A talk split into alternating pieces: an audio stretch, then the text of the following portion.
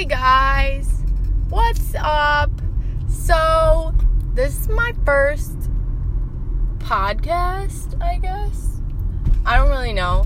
Um, I'm in my car currently driving, and I thought to myself, I was like, you know what? I've been wanting to start a podcast for a pretty long time, and I kind of like get into these rants where I'm like, I need to start talking about something. And then I'm like, oh, like this isn't really interesting. But I thought that maybe my brain was like going somewhere tonight. So I thought I would just start, you know, a little recording and see where, where it goes. Honestly, I don't know if this is ever going to be posted or not. So just bear with me here because I'm going natural, all natural, baby. Also, you can probably hear my car in the background. I have a lot of shit in my trunk. That's for another story, though. So yeah, today, um, welcome. Um, my name is Amanda. Um, welcome to the Millennial Climate Club podcast. Woo! First one out of I don't know how many, and out of uh, my neighbors getting annoyed at me for talking at 2 a.m. So I'm really sorry if you live next to me. So today I thought I would just go on a ramble about the environment and how much I get angry at people. So, if you guys don't know this already, I'm currently a junior studying, well, I'm double majoring. I am an environmental science major and I am a sociology of sustainability major. So, I'm double majoring. Yeah, last minute.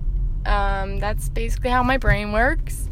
So, um, I decided that that there was an issue in this world um, that that I need to address and talk about because so so many people I meet don't even know what this is and what I'm talking about is climate change. So raise your hand if you don't believe in climate change. Or you you know someone who has doubted it or kind of been like eh whatever doesn't really matter.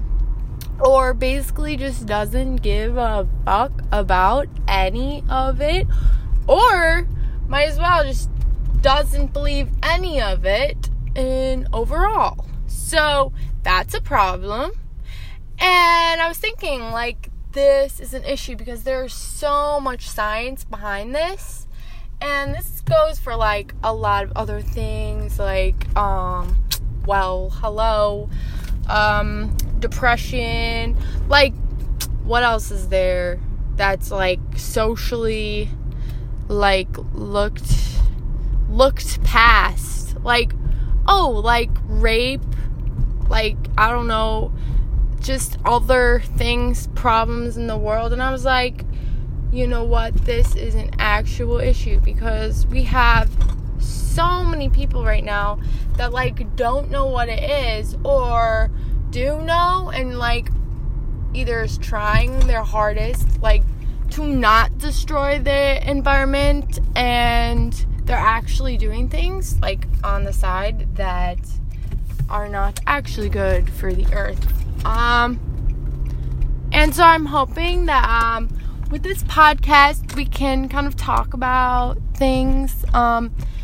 with, you know, people, have some like interviews with some people just to get more viewpoints on these things. Um, and kind of just talk about it so that, you know, more people actually know what, you know, actually climate change is instead of just looking at the weather because ding ding ding, weather and climate don't actually relate to each other. That's so funny. Yeah, that's hilarious. It's actually true. Um, climate is actually different than weather. because weather is like all those short term things that we see every day, like, you know, warm. It's warm out. Wow. It's warm out. And I see I see someone that I don't like at the store. Two people actually. So yeah, two people. Wow. Anyways, so we have oh, an old guy just stared at me. That was great. Um so yeah, we have basically sorry, my ADHD brain just went off there. Um so yeah, we basically have like weather as like the hot or cold out, you know, that shit. And then we have climate that is actually a pattern and trend over all 30 period. 30 year period, ladies and gentlemen. Yes, that is what climate is. So, we have a. I'm locking my doors, ladies and gents. Okay. So, we have basically two things that people are relating to each other. And I'm like, wow, this is an issue, right? Because, hello, does anyone actually know what this is? So, yeah. So, I'm hoping that that works out pretty great. Another issue that I have is like people just thinking that it's like too depressing to talk about, which is like, okay, I get it. But it's like, you know, we're talking about like the earth here and the IPCC actually talks stated that we needed to do something by 2020 and that was in 2017 they've said a lot of things and they're not actually good at you know saying things. I can get into that in a whole other podcast. Um but yeah they're not actually good at you know getting things out to the public. Specifically you know quote unquote trying to s- scare them which is really confusing because like a a organization that is supposed to be like government officiated is actually supposed to help the public. But i guess they're like too you know too sensitive or something. But like what i what i need to express here is like you know we don't see the actual effects you know right now because like oh, it's a pretty nice day out, you know? Oh, it's it's a pretty hot week.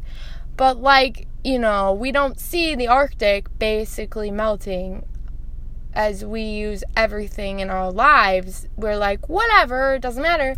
And then we don't realize that all of the ice and all of the glaciers are going to be gone in maybe like a century, barely a century, not maybe like 10 years. Like the IPC, the IPCC, sorry, what the hell, it has been wrong with their calculations. So they're saying that we need to be changed by like 10 years from now, but that like by like 2070 that it's going to be like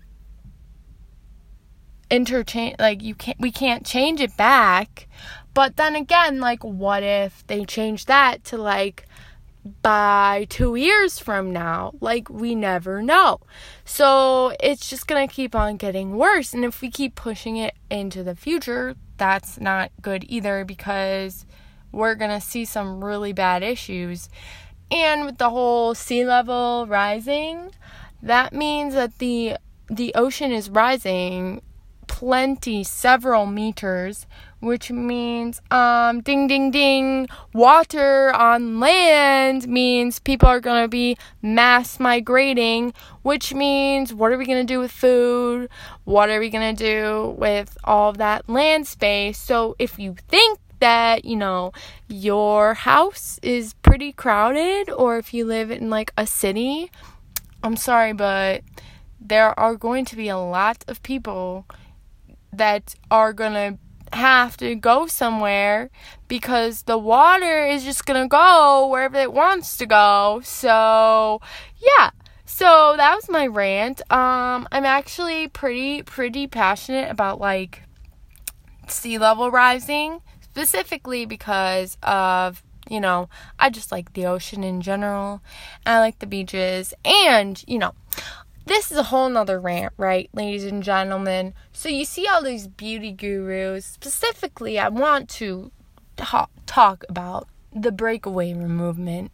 So this is a they're only like a year old. So if you don't know them already, go check them out. Not trying to promote them, just saying um just so you can like look at what it all is. So it's only a year old and it is it is let me just repeat that. It is a pyramid screen, scheme, okay? They sell water filters, now, it seems pretty harmless, but what really got to me was their promoting environmental sustainability. But, like, all they do is they promote these Kangen water filters, specifically saying that they are better for your health. But that's the only thing they really care about.